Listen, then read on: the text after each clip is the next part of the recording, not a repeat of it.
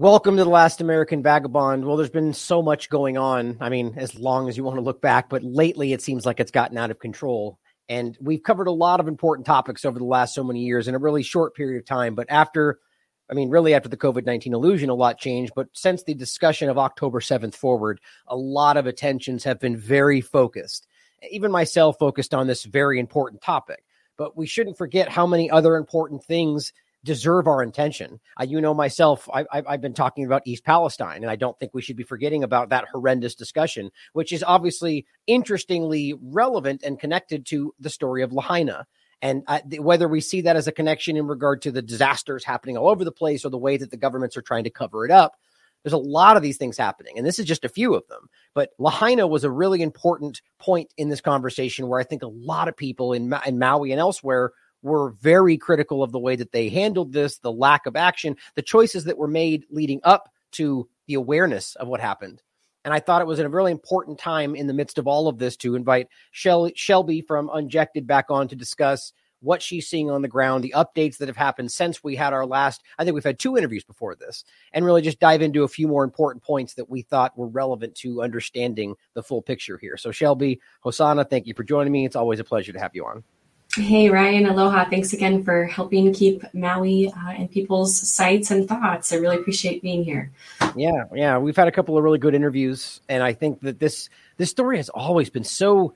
There was something immediately wrong with this story. Like right out of the gate, there was a lot of people, you know, and, and, and rightly so. You could show a lot of the usual suspects, suspects that will cry foul to every story, whether it turns out to be those two. But I think a lot of just average people were like, "This doesn't add up." Something is wrong, whether we're talking about the block blockages of letting people get to where they need to go, the lack of water, the you know water being shut off, the sirens not happening, all the things we've already talked about. Something obviously was wrong, and then the way that it's been handled since then. And admittedly, I've been focused elsewhere, but even as we were covering it, it was very apparent that there was something wrong. Something, yeah. whether they were hiding something or just trying to avoid accountability right? So it's a very important story. And I know we'll touch on this. You have a book that just came out, Burn Back Better, and it's important information in there. But I wanted to start with you today in general and talk about, you know, what's happened both since I guess the the peak of this story when people were pay, paying attention the most and then again like post October 7th and and how much has changed and following up on some of these important topics. So yeah. why don't we generally start with that first part? Like so right there was a moment where it seemed like everybody was talking about this story, and rightly so. It's very important. But then other things happened, and people kind of lost their focus. And so, what happened since then in regard to, let's just say, the missing children, or the total, or the ongoing recovery operation, or, or you know, dealing with the area in Lahaina? So, there's a lot of questions there. So, start wherever you'd like. Yeah, absolutely. Well, I wish I, you know, could say it was better news and to say that I've seen improvement with this, you know, recovery and and uh, this whole process after the fire. But you know, it's actually it just continues to uh, you know remain uh, just criminal, and and the culpability gets thicker and thicker as as time continues. And you know, since we last spoken, you know, I feel like that is where a lot of people dropped off with their attention span when they kind of decided that all of the children were accounted for. And I believe the last time we spoke, it was you know uh, the number was still sitting around 1700 uh, then they had dropped that down to 400, then again to about 175. And now they just have said everybody is accounted for, uh, you know, no questions asked. But really, essentially, it was a lot of just shifting numbers on the board. You know, I will say that thankfully, I have, you know, like we've talked about before, I haven't seen parents looking for their children, but then it kind of raises that question again where know, all of us still feel collectively as just local citizens that there is a huge discrepancy with the actual victims or the body count.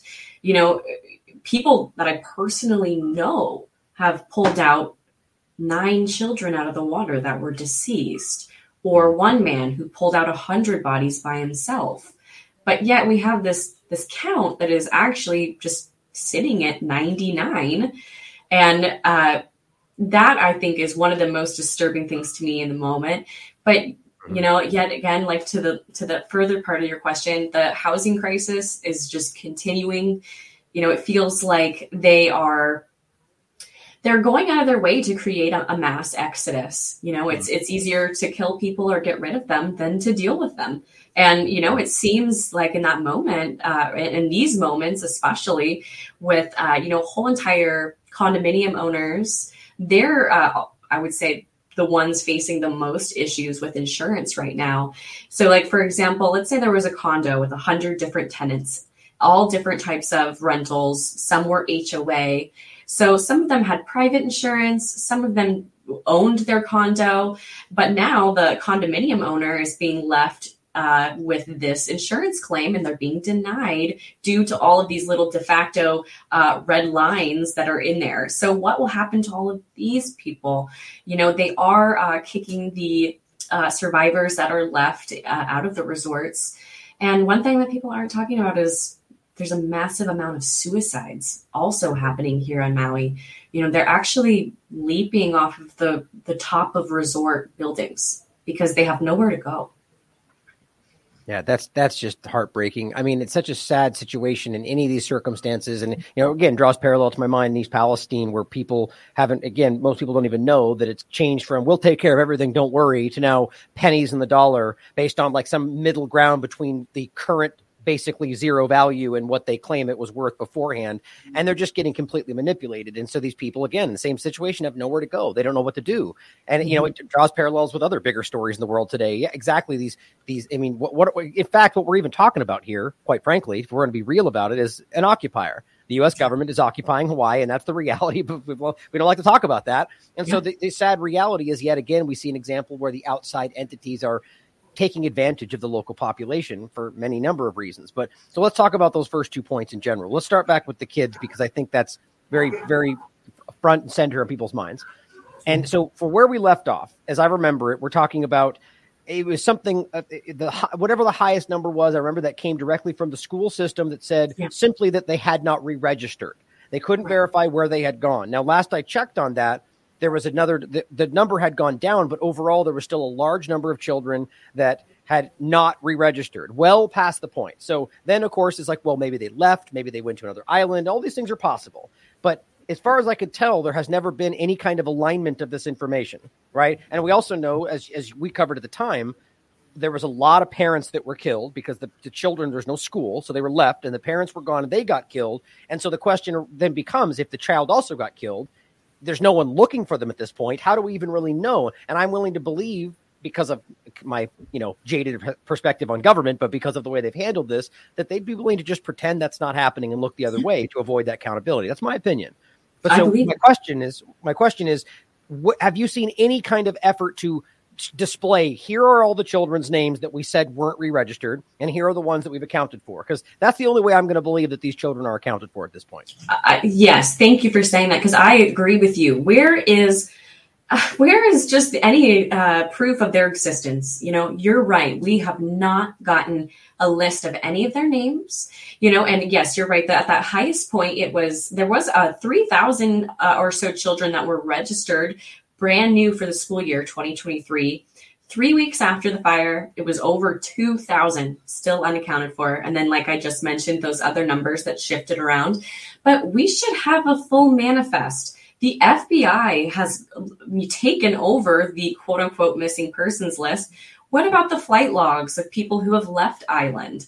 What about reg- you know just the national school registration? You know, parents hold a contract with schools, and the it's a legally binding contract to know how to contact you. Where are your children?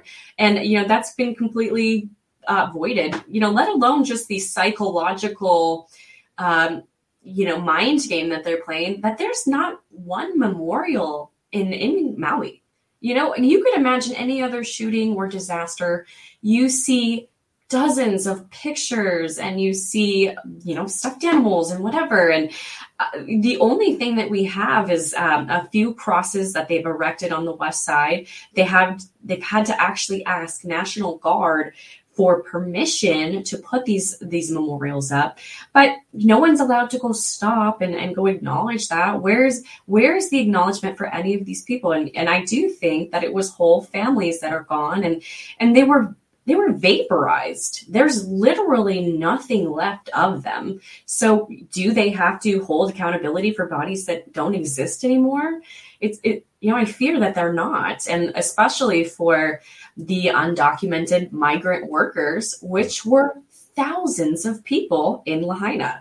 You know, the census is very inaccurate when you count in all of these people who were from other countries working under the table cash jobs you know, I fear that that's most of the the uh, the victims that have perished, and that's why we're not hearing about them because they can be an invisible murder, and and the government can just get away with that.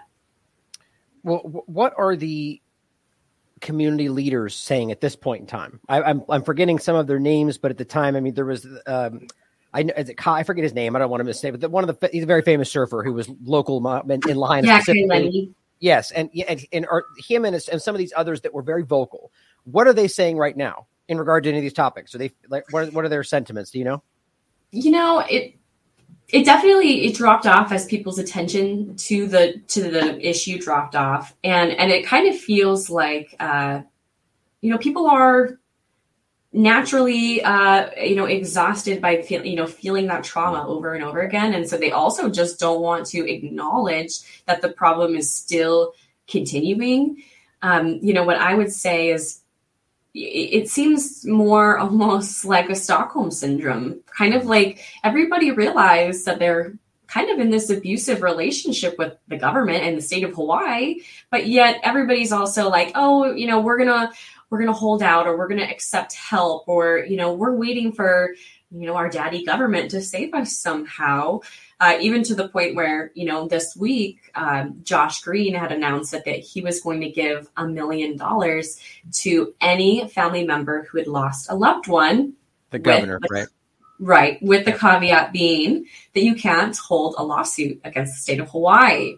Right. i mean is that not a gag order or what? It, it, it's insane yeah, I mean, on one side of it, at the very least, I agree with you, but at the very least, it's nice to see them be. I mean, a million dollars is a lot of money for, especially mm-hmm. for somebody who is in this position. Nonetheless, I agree with you. I think it's actually kind of grotesque that you're even using that moment to try to avoid accountability, which really does show you. Like, well, here's the main way to frame this: you should, especially when it's aid for people that very, there's a lot of them that, and rightly so, feel that their their lack of choices or choices that were bad put them in this position. There should mm-hmm. not be some kind of barrier between them and the aid that you promised was going to be coming. Like that shows you a problem right there. It really does. And so, to, to your knowledge, does it seem a lot of people are taking this up on the eyes? Has it, has it even started yet? Well, it hasn't started yet that I know of. But you know, we're I'm imploring people, and thankfully, a lot of people are also saying I'm sorry, this does feel a little odd that, mm. you know, not that they announced it on the three month mark, which is kind of offensive, that, you know, oh, hey, everybody, just silent down on the, all these uh, unanswered questions that you have, all of these disturbing pieces of evidence that are coming forward. We don't want you to focus on that. We want to be this shining superstar light. Um, and here, you know, here's uh, our apology. And, and, and the way he actually had framed it, which I thought was so gross, is he said, as an Ohana, we're all taking responsibility. And, you know, Josh Green, we don't take responsibility for your disaster capitalism or mass murder. You know, you are not part of our Ohana. Um, and so, you know, I think yet again, it's just this, um, the psychological game that continues. And also, if there's only, you know, they say that this fund, I believe that they're taking the money from is uh, about $150 million. So 99 of it will go to people who lost loved ones. And then the rest is supposed to be distributed to people who have injuries or whatever. Uh, but you know, this would isn't that convenient that their their uh, victim count was just enough for their budget. You know, it wasn't like they're coming forward and saying, "Oh, we realized that it was actually." thousands of people and and we're going to pay back retribution for thousands of people because we would bankrupt the state of Hawaii or quite frankly the the United States that's occupying uh, Hawaii you know with with that I believe well, what so the that's interesting actually. So the amount just seems to perfectly end up being the you know the amount of people. That's that's mm-hmm. actually very interesting. Certainly coincidence happened, but I don't usually believe in them. but what's interesting to me though is you know so he's where's this money coming from? So this is state money. So these are tax dollars. So uh, see, this is what always drives me crazy about this. Is so effectively we're paying for our own, for are paying out of our pockets to help. You know, it's not like the individual. There's a lot of Americans el- and elsewhere that are will be willing to say, "Here, take some help." But the idea that it's all, kind of always expected that that's the reality. Like this is, it's just people like the. I think the people who made these choices should be accountable financially and everything else. But I just hate the idea that the Hawaiians and everybody else are the ones that end up being on the hook for their choices. Right. So, go ahead. Go ahead. Oh, I just wanted to say, and it's something interesting that's happening to the Hawaiians right now in this peculiar moment that deserves some attention is the fact that uh, these generational uh, bloodlined, you know, Hawaiian people who can trace back their lineage, they've lost their, you know, birth certificates, their legal mm-hmm. documents in the fire.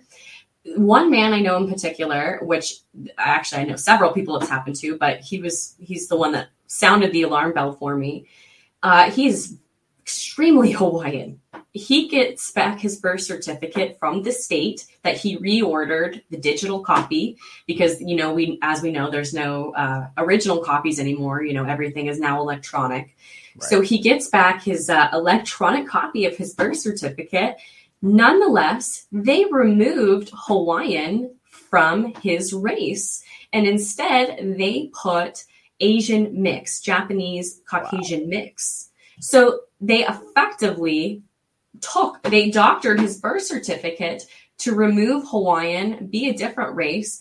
Are they doing this to all of the Hawaiians that were left over? And are they going to have now an issue claiming native uh, right. heritage rights on this land as well because they cannot prove through their legal documents that they're Hawaiian, let alone does it kind of raise the question that they're going to say, well, to prove that, you could do DNA testing, yeah. which is something that they were already asking the Hawaiians to do. They said, oh, please come do DNA testing so we can do forensics on the ash that was left over. But you can't do forensic on ash. So, what really was the play there? You know, removing yeah. the heritage and then also this DNA, uh, you know, side piece. It, it, it's an interesting.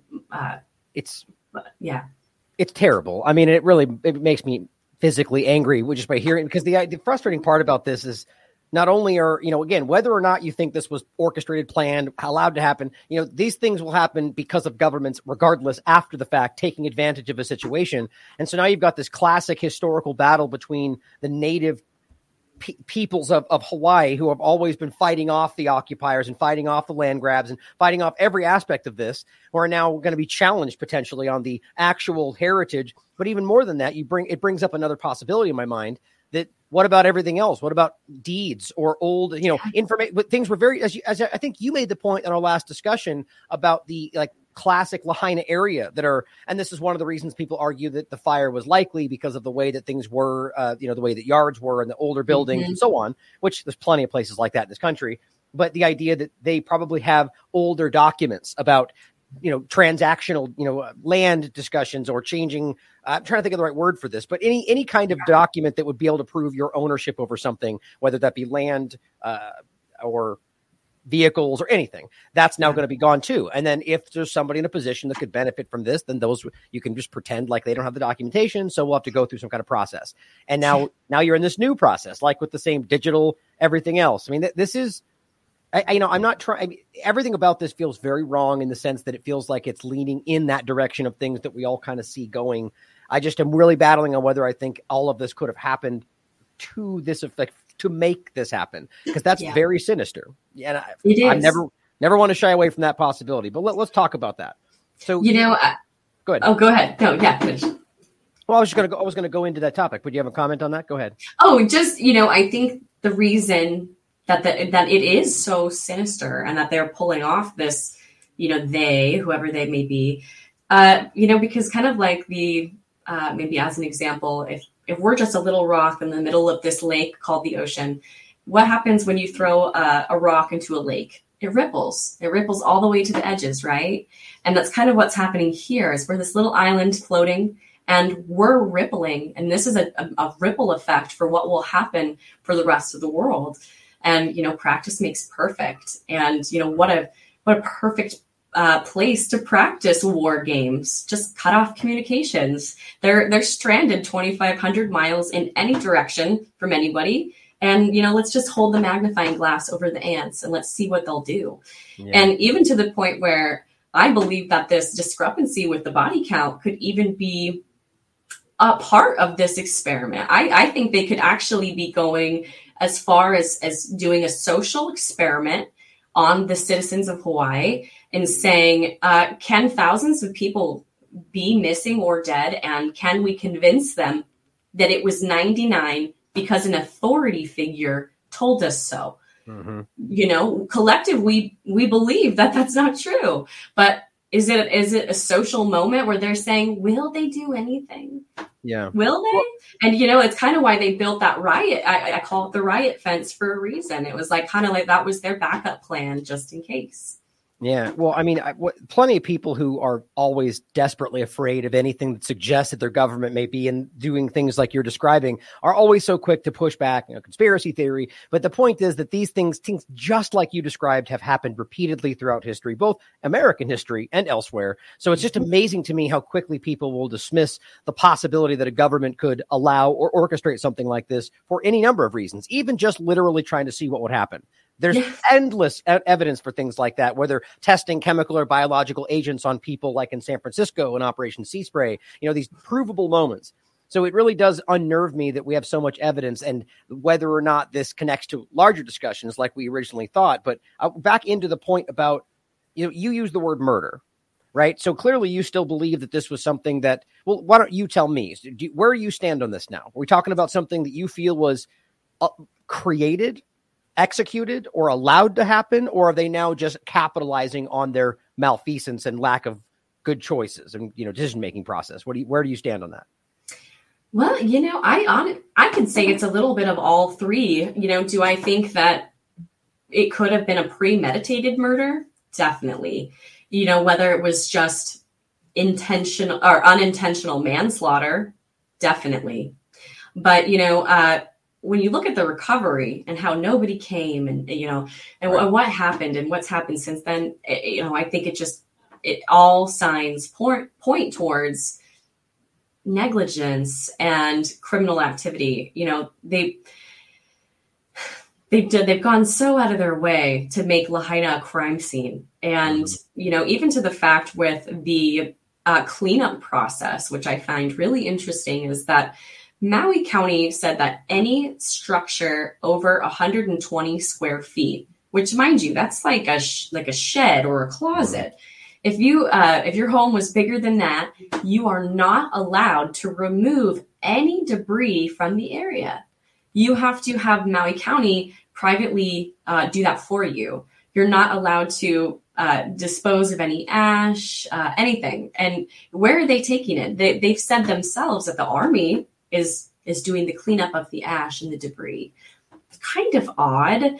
You know, yeah. what what are they why is the army taking these this evidence away? What are they doing with it?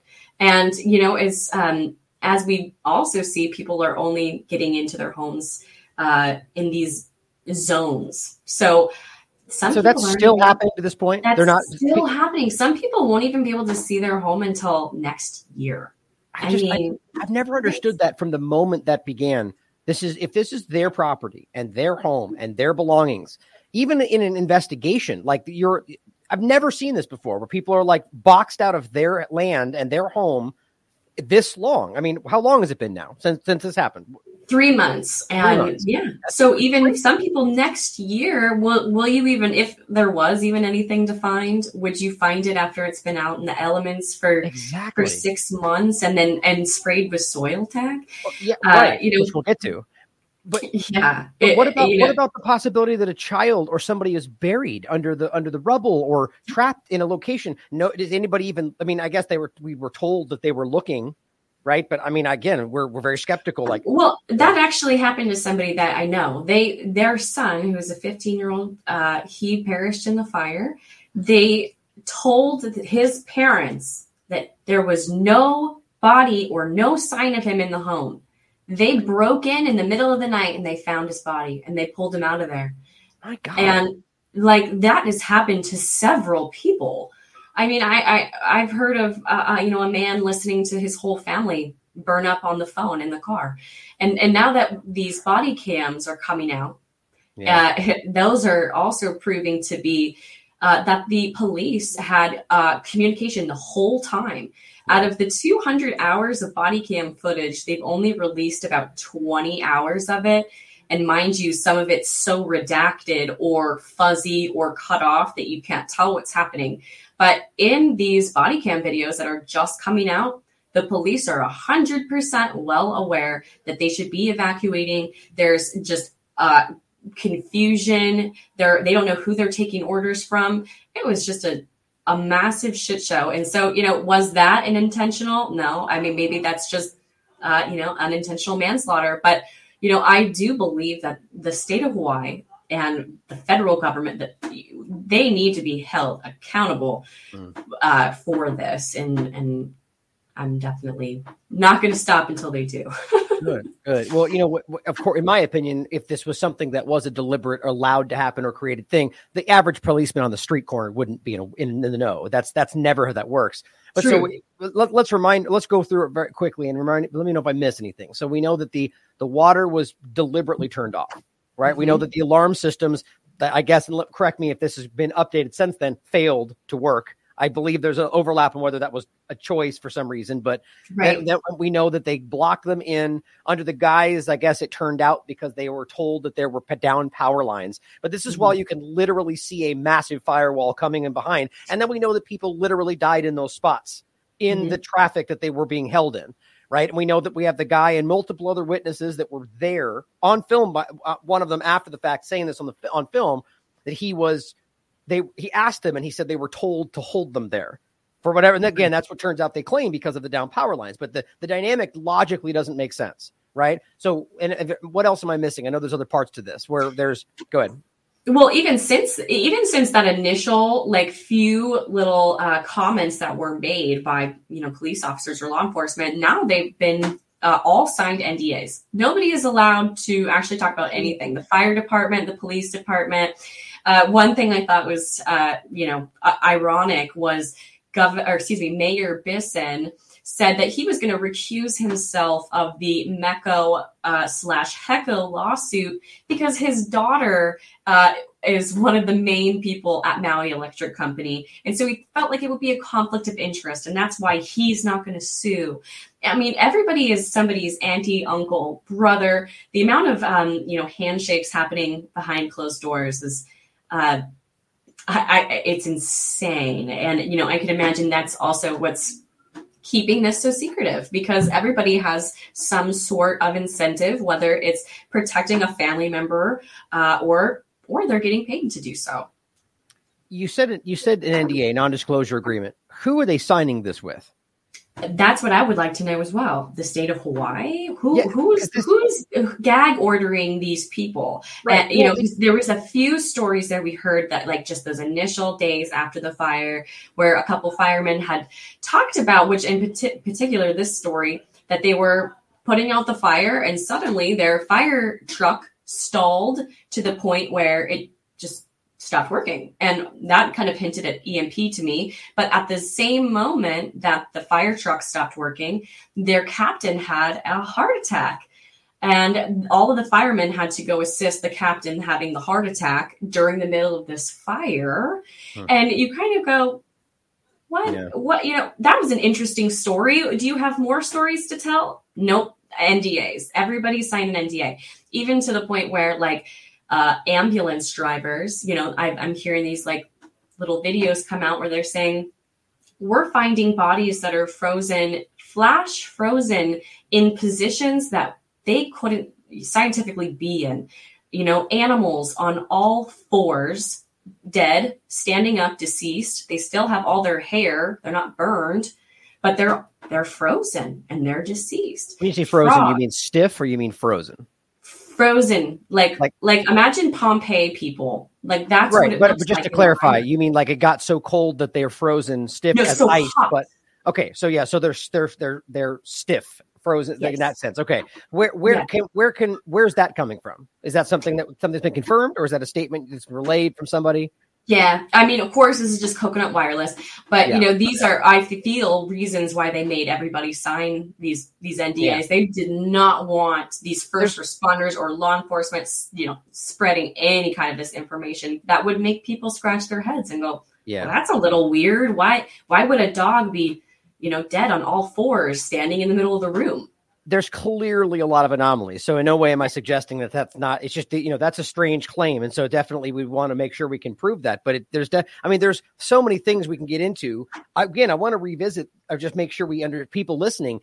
It, it's very strange to me that anybody so for people that understand a non-disclosure agreement is usually something that somebody signs like after they're going to leave a business and there's oh they have insider information and they go okay i i, I, swear that i won't relate tell that information to anybody else. You know a lot of times it, it has to do with like proprietary information blah blah blah.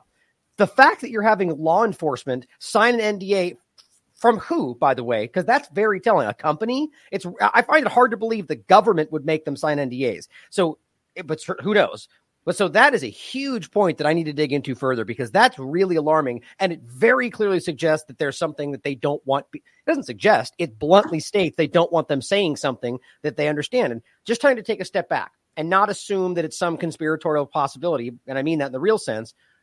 I just don't see what else it could be that they would want them not to discuss. Let's all. I just so I'll leave it there. But that is a so. Really, I'll say this. So the way they framed it, if I remember correctly, because the first people they started with was uh, people in in like the FEMA cleanup. They said, please do not take pictures of any sort of dist- uh, the disaster zone victims, and that's kind of how they, uh, you know, grew it from there. That oh, pe- there was a few bad apples that went in uh, from FEMA and they took pictures of the disaster zone and they were sending them out. And it's like, well, what's wrong with that? You know, that's right. that's your right to do that, but you know, like we're saying, it, it adds a, an interesting level of yeah. suspicion. Well, it's it's either is it a crime scene, which implies something was a crime was committed, or is it a cleanup effort after a natural disaster? They're very right. I mean, and your point earlier, they've treated this like a crime scene from day one. Which uh, there's, I see the, all these points together clearly suggest that there's something that we're not being told, and every aspect of it. Now, we should be careful not to assume that means you know the theory that we whoever individually out there believe, but it definitely could, and I think that's important that it's clear that there's something being withheld. So I had one more question on this same kind of general point, and it kind of brings us into that other hypothetical possibility discussion. You said ash about the the bodies, bones. Now I don't think I'm not an expert, but bones typically do not get burned to ash, correct? Unless it is a super high temperature, like a the kind of thing you use it like a, at a funeral home to, to, to, reduce it to ash. As I understand it, uh, you, I, maybe I'm wrong, but I, the, the fire shouldn't. So, what's interesting about that is that would then at least open up the possibility of something like we talked about the direct energy conversation, all these different possibilities, and I just think that's interesting. Uh, do you have any thoughts on that, and even overlapping with the dog thing? Like, where do you see all that playing in? Yeah, well, you know, it's you're right. The temperature to to make bone turn to ash is extremely hot. You know, let alone, you know, other anomalies that we saw, which we actually dive in the book a lot about the different temperatures and melting points of different, you know, objects and and even crematory, you know, uh, temperatures. But most of the the people that had disappeared were reduced to nothing but bags of ash this big no no bones no teeth almost no identifying information and actually it's it's remarkable that they even were able to identify the people they did and i assume it's probably just because of smoke inhalation or uh, you know a lot of people were perished by jumping into the ocean. Uh, and so you know obviously they were intact. But uh, gosh i'm losing my train of thought there. But um Sorry, it was probably because I was typing actually, but I, I was just looking up really quickly that that I was interested to see if you can get DNA testing on ash. And I don't think DNA testing on burnt remains is possible if there's bone fragments. So if this has been brought down to absolute ash, it's interestingly overlapped with the other argument that you know so if that's the case then and it, i guess it could be because they're asking for the bodies that weren't reduced to ash but yeah right. that's an interesting aspect to this too the, see this whole topic really does and i know there are those out there doing it and i encourage this somebody who is just entirely focused on this story and is investigating this with the well wherewithal and the resources to do so because there's a lot of these unanswered questions that if left alone sadly, like East Palestine, that nobody is going to keep asking, mm-hmm. and that's it's that's just it just very disconcerting. Well, so really let, us let's, let's bring this into the the kind of cover up side of this, or the ongoing part of it, and actually with the housing part of it too. So I want to talk about both what they claim to do the plan, Soiltac, and where that goes. But before that, the the land part of this. So give us some updates on where you know we, we heard right away we saw things that you would expect, even if this wasn't some you know manipulated situation. People in real estate frothing at the mouth to get in there and get a hold of some of these lands that they've sought after, and the people of Lahaina have been fending people like this off for as long as they've existed since you know post U.S. occupation. We saw uh, Oprah and the rest of them, you know, all these weird overlaps. So where are they at with this now? Is there any new information about who's trying to take control? Are they going to make it all a, a monument, like I think uh, Green made the point to say? You know, where are we at with the land grab aspect? So this is definitely where everything feels like it's at a standstill, but you kind of, I, in my opinion, I'm just waiting for that shoe to drop. Mm. And you know, it it's kind of like there's this maybe even cognitive dissonance that's happening where people are like, we're going to be able to rebuild, we're going to go back, and we're all going to get our properties back. And like, there's kind of this hope, you know, that everything is just going to go back to normal. But then on the other side, you know, um, people are still kept out of the burn zone by the giant fence. National Guard still has it completely uh, secured. You know people are only let in from their certain zones and then let out. So you know is this a, a free for all for people to come back to the land? Certainly not. I've never let alone ever. Yeah let alone like the Soiltac issue which we've we spoke on before. Now they've gone to the actual extent of saying there is not an opt-out process which is very interesting because initially they were kind of hinting that homeowners specifically you could have your land privately tested and then you could uh, kind of get away from the Soiltac now they're saying that is not true at all you have to do Soiltac, and there is no opt-out uh, which which is frightening and, and of course they're saying well we don't want any uh, spots to be exposed and have runoff in those areas but they also, I just found out, used Soiltac here in Kula as well. And there was only about 20 houses that burned down uh, on my side of the island over here. And we're nowhere near the ocean. So, kind of this whole, uh, you know, excuse that they're using, well, we're, we're using it for runoff reasons. What, what are they using it in Kula for? Right. You know, if it is a glue that is designed to soak up radiation, is there leftover radiation in Kula that that you know from some sort of technology used? Is that what they're claiming?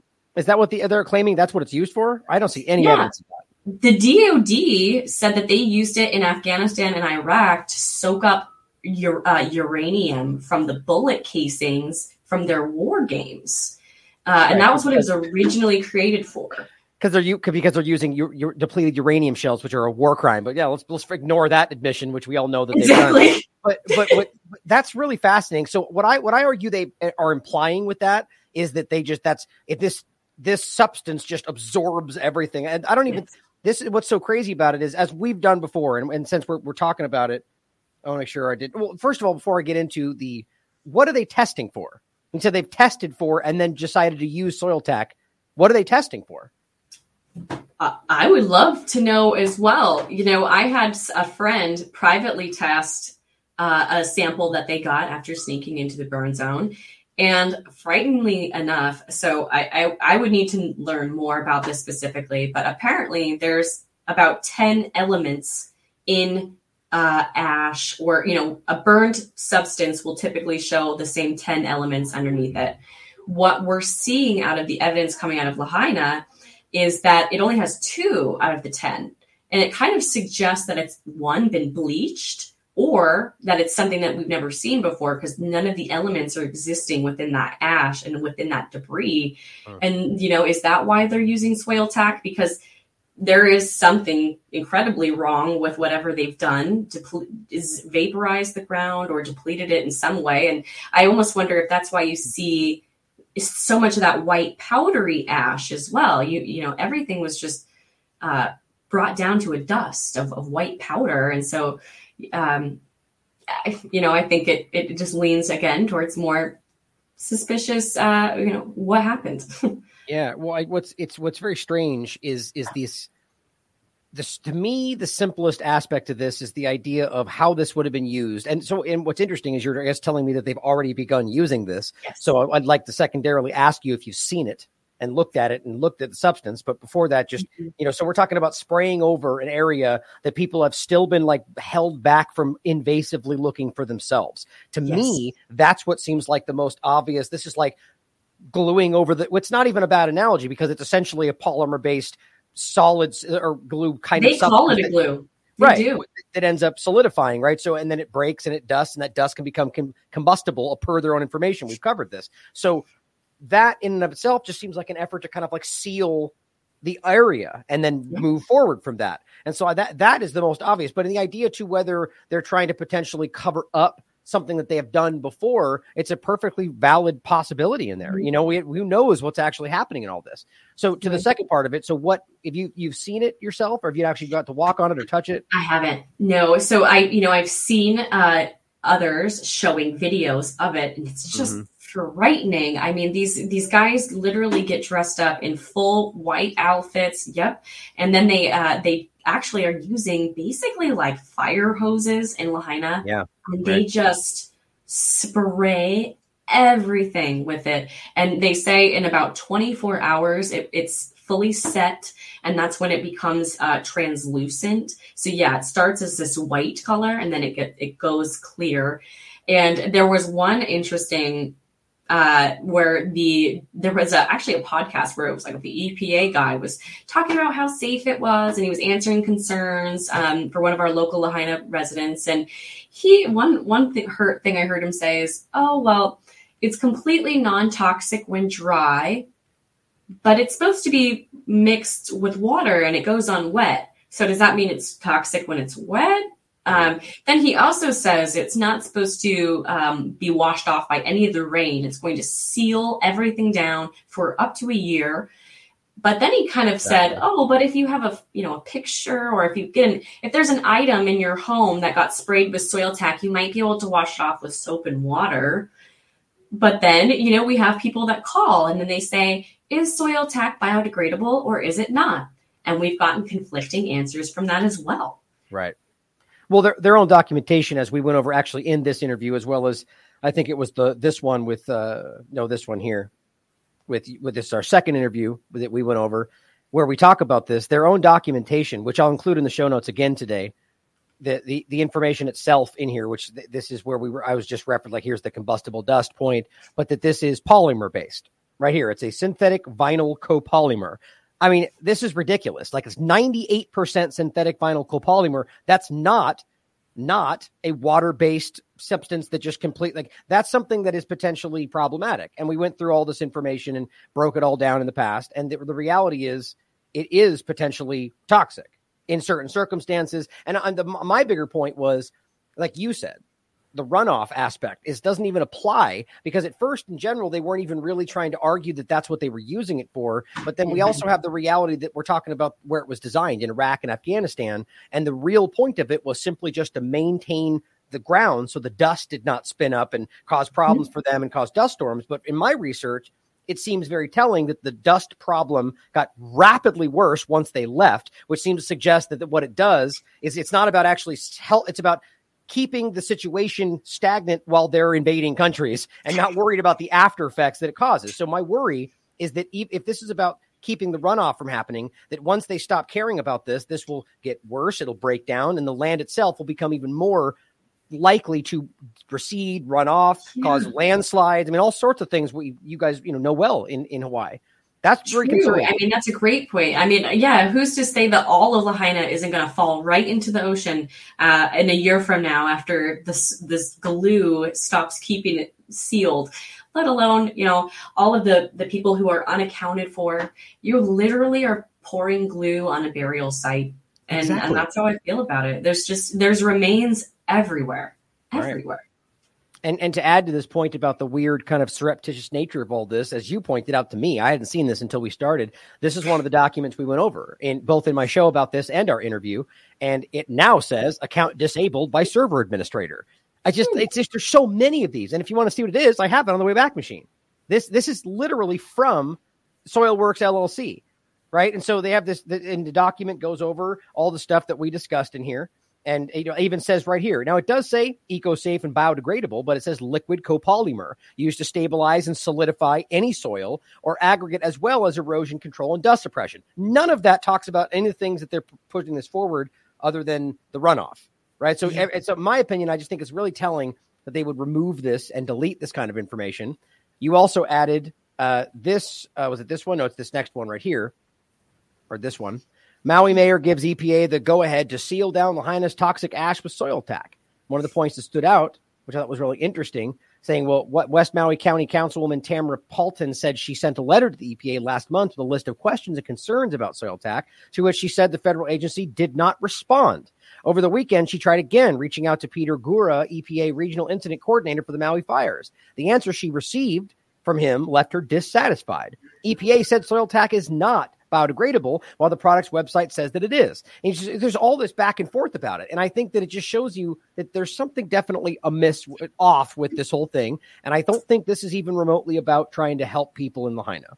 That's my. If, you know what's funny too? Even if you go back to that last one with Tamara, the quote mm-hmm. right below, which I found humorous, is they said, "Well, even if it does run off into the water, look, even if a small amount is released, it's way better than a large release of ash." It's like they're kind of almost admitting, "Well, it, it, you know, maybe it's better than the than the latter." Yeah, they're kind of mm. giving their out there. Right. I mean, well, and the, at the end of the day, ash, ash is in general. I mean, if it's real ash burned to nothing, is one of the purest substances on earth. It's a nothing. It's basically just burned, you know, and that's that's the reality. But what's what's interesting about this is if you really dig in, and I do, I recommend both our interview and this in-depth discussion. The Soiltac dust suppression to be deployed in Lahaina, Maui, but is it safe? Let's look at the facts. And my clear conclusion was no that this is not safe and this is not designed to be used in civilian public areas. It may be considered safe for general use if you're using it in passing on a military operation. But the idea that this is going to be in a location, again, in the exact location. Well, actually, one of the things I thought was interesting is the, the shoreline. Both documents I looked at in this in this this discussion said that it should not be allowed to run off into the water, right? Yet they're talking about it using. Well, I guess that's the point. It's meant to stop that from happening. But yeah. it shows you that when it comes into contact with the water, that it does break down. So you're guaranteeing you're going to have that, and that's why that statement makes sense. That well, if it does, it's better than this or that. Well, well, I guess we'll find out. we'll out. Find out. Why? Right. Well, you know, we'll find out with the reef and the fish and the whales and the sea oh, turtles and and all of that you. gorgeous, pristine water that is literally right there. You know, we'll time will tell, of course. I'm and, glad you, know, said that that's you know part of the land grab you know oh gosh, you guys, we're so sorry. Soiltac didn't do its job. We we we messed up. It wasn't as safe as and effective as we thought. You know, we'll we'll take that land from you. It's no problem. I'm tr- I was trying to glance in here to find the the, the section where they talk about the animals, right? And I remember, and now you said that yeah. I forgot about this. There's there's clear. Uh, where was that? I'm just trying to find it off top of my head, but there there's a clear. Oh, here we go. Here's one of them right here. You know, in the in their MDMS sheet, right, where it talks about it does very clearly have an effect on specific, and this is, you know, minnows, rainbow trout, you know, in this case of 96 hours where it's, a, you know, it's potentially toxic. Well, and this one gets into uh, the, you know, the, the, both of these aquatic toxicity and terrestrial toxicity, earthworms, lettuce, you know, th- these are real. You're not going to hear about this from the EPA, and this is in all their information, and this is why I think mm-hmm. these things are being pulled back. You know, it's anyway. And, I think that, and mind you, and just one last thing, mind you, like the resorts are you know, five miles away. And so all of these tourists are going to be also swimming in the Soiltac water. You know, it's, right. it's, everybody is going to be implicated, you know, not just Lahaina, you know, makes me wonder about our beaches on the south side of the island or, you know, where is it going to, to go actually, truly. Right. Right. I mean, this is not something that just again copolymer. It's not something that's going to just go away. It's it's clearly not the way they describe it. But yeah, I mean, I think that the the EPA, for example, is still to this very day lying and obfuscating about what happened in East Palestine and the dioxins and the PFAS and benzene and everything else that they're currently shipping all over the place with no concern for the fact that those locations aren't even set up to deal with that. But yet we're going to believe the EPA when they tell us X, Y, and Z for the next story. You know, it's just it's blatant and it's it's just so it's it's impo- I mean, I think it's a good thing that a lot of these situations, that you know, the terrible silver lining on this horrible story is that people are no longer blindly taking their government at face value, which it always should have been that way. You know, it's horrifying. Yeah, but I mean, look, depressing. There's a lot of other topics that we could get into around this topic. I mean, is there anything else you want to get into before we kind of wrap and, and talk about your book and, and, and the information there? Is there anything else that you want people to know about in regard to this story that, that is important that we're missing that, that, that you just, you know, put a fine point on for people that want to know where to look? Well, I would just say, you know, it's actually it's it's still ominously continuing and the Mhm. military presence in Hawaii has increased so much that, you know, I do wonder if, you know, just as is this because of is Israel or Palestine, you know, what is the reason? Or you know, is was Lahaina the perfect reason for us to have an excess amount of military presence before a supposed war is to start? You know, Yeah, we are still having uh, just even last week we had green the green lasers uh, all over the island again. They were shining on the Kahului airport on the kapalua airport. We've What had military reconnaissance reconnaissance planes everywhere uh, flying around doing searches. We've had uh, you know red dawn style paratroopers jumping out of planes. Uh, you know it's whatever is happening here is um, is still continuing. And so, you know, I just uh, everybody keep uh, keep your eyes on what happens here, because I do feel that uh, this is a launching pad for uh, you know what uh, a lot of different things, and and we're we're watching it kind of unfold. So this is the last thing I would I would say to people is it's continuing. Yeah. And don't forget about it, right? Keep it in yeah, mind. Yeah, don't forget. You mentioned the green lasers. What is that? Well, so earlier in the year, it actually was like January, February, there was a, they called it topographical satellite mapping from China, which hmm. they essentially shine this green laser across the whole entire island.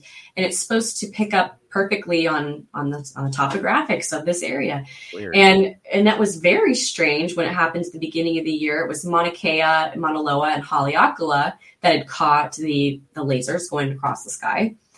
Sure enough, it just happened again last week. And uh, as soon as that one happened, it, it definitely got more. Uh, that I don't want to say excitement, but more acknowledgement this time, uh, because then yes, they had start they sent out military planes within 15 minutes of that laser being spotted, uh, and and the presence was significant. So it, it you know it kind of appeared to be that they don't even know what that is. Huh.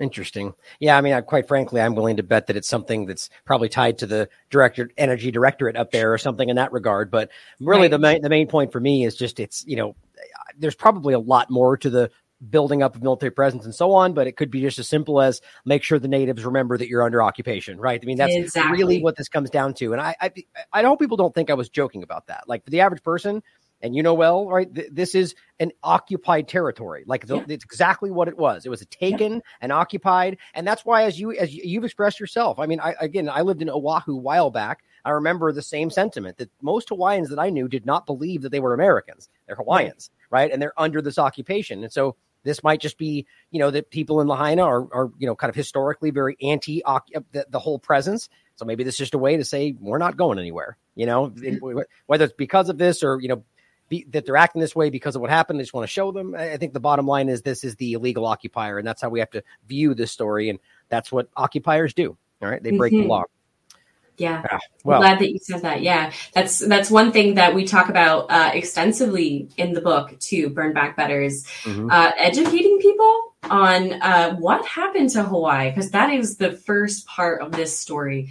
Hawaii was an illegally annexed territory taken by gunpoint, where they forced Queen Liliuokalani to uh, essentially sign under distress because she was worried that they were going to murder her family in front of her very eyes. That's how Hawaii became Hawaii. It was not sunshine and rainbows and everybody agreed and let's become America. It was absolutely a, a colonized and pillaged, uh, taken, stolen land.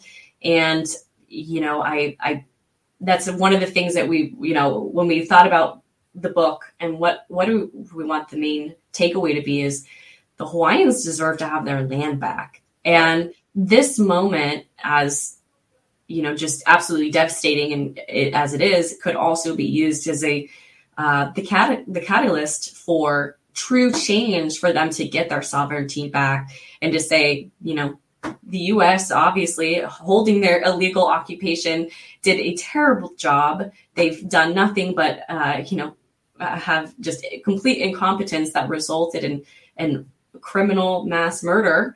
Uh, you know, there's just so many facets to this. And so I pray that uh, people really wake up and, and, and see, wow, Hawaii is not this 50th state like that we've, that we've seen.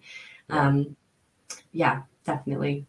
yeah, well, I, I, think it's an important message in general, right? I mean, I think this is you know, the the year of the awareness of the occupier, right? It does seem that people are shockingly aware of, of one of the most obvious occupations in the world right now, and I think that's a really important step to become aware of of how incredibly wrong this is and how this truly destroys civilizations and destroys yeah. families and generational and I mean everything we've ever talked about in this topic but all the rest in very similar ways that you know, I, I don't want to pull in that topic because you know my mind just goes to this in general. But with with with this right now and and what you're working on, I really hope that more people will pay attention and recognize that this is one facet, truly, of a much larger picture. Not to minimize what they're dealing with, but it just shows you how how vicious this really is. And it, it, so many other peoples out there, whether American or not, are are either beginning to become under that boot or have been for a long time.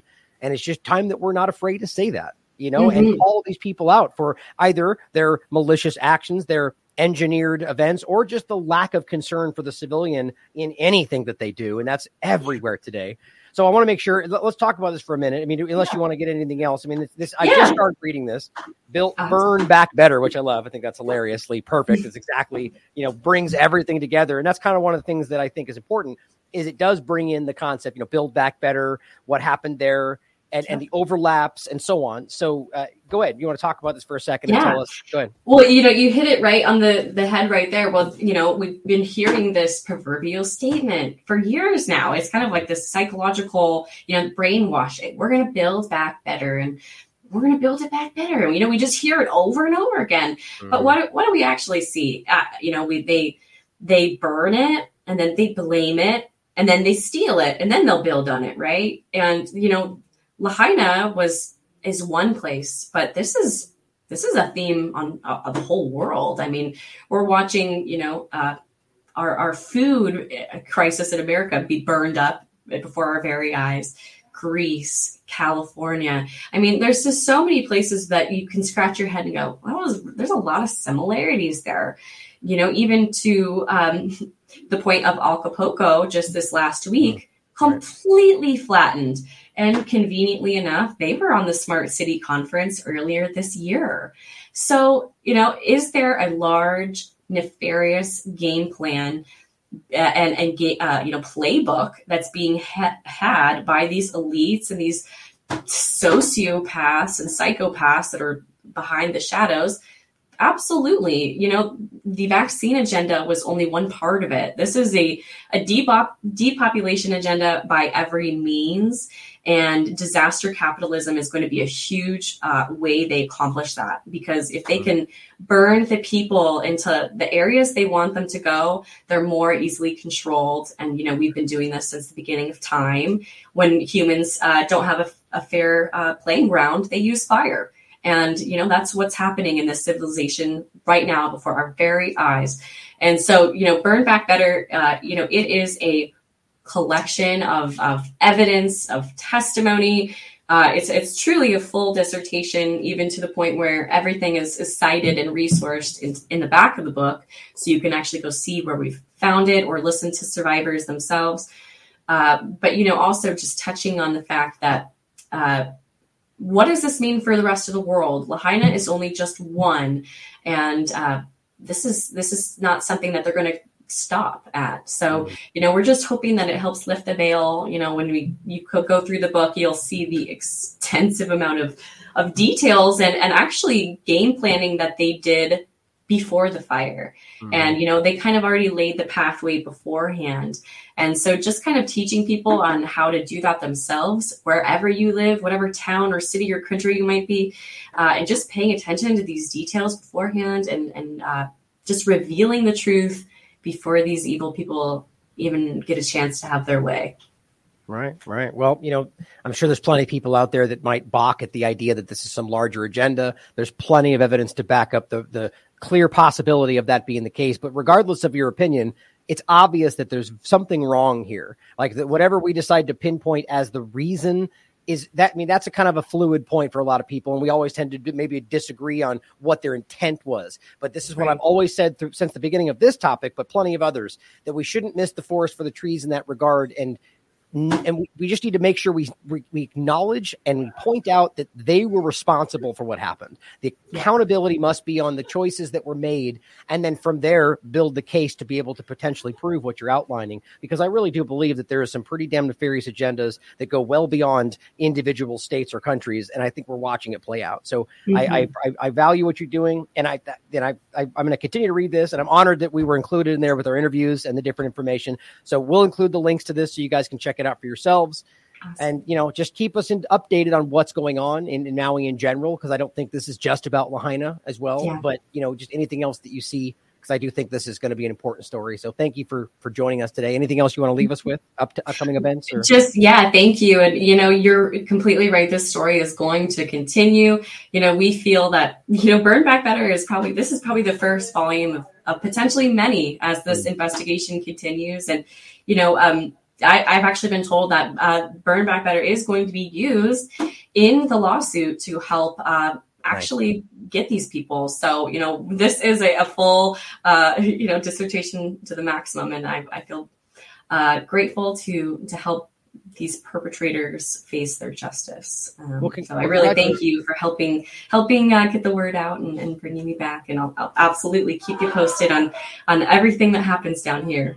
My pleasure. Yeah, and and you know, congratulations on that because clearly that suggests or implies and, or directly shows that the work you did in there was was solid and that they can yeah. prove this stuff and right. So it's going to be used. That's I, I hope that they find the justice they deserve.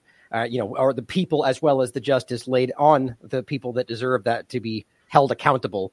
And, you know, just on the way out, you did mention the smart city aspect of this, and we'll have to keep an eye on that too, right? Because as much as they tried to downplay this and they've deleted the older documents, and we've covered this, that it very clearly was that this the, the smart city plan for this exact discussion of Maui, and it was clearly laid out. And they've even omitted that term in the in the next year's outline, you know, and it's just it's just so clear that there's at some level something quite fishy going on. So thank you for for joining us again, and I'm sure we'll thank have you. you. back on soon. And and good luck with Unjected. And I, you know, thank I hope you. I'm gonna be on there soon. Hope to join you guys. So.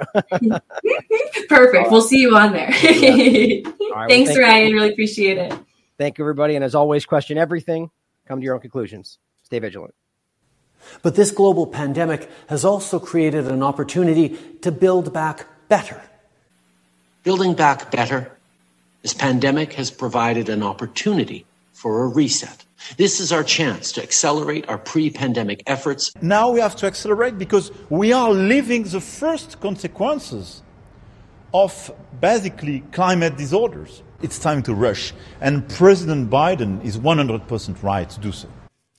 Last week, I shared the outlines of my plan to build back better. It's about building this country back better.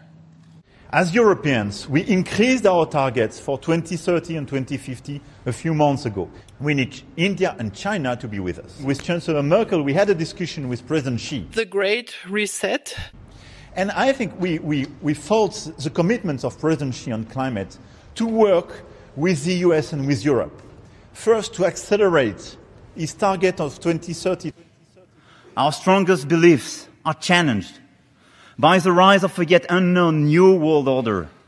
A, a new world order that China has to be part of the process of creating it, and they have to buy in, they have to own it, really need to bring China into the creation of a new uh, um, uh, uh, world order. Partnership and cooperation among nations is not a choice, it is the only way. Now is the time to join together through constant cooperation and strong institutions and shared sacrifice and a global commitment to progress to meet the challenges of the 21st century. Build it back better.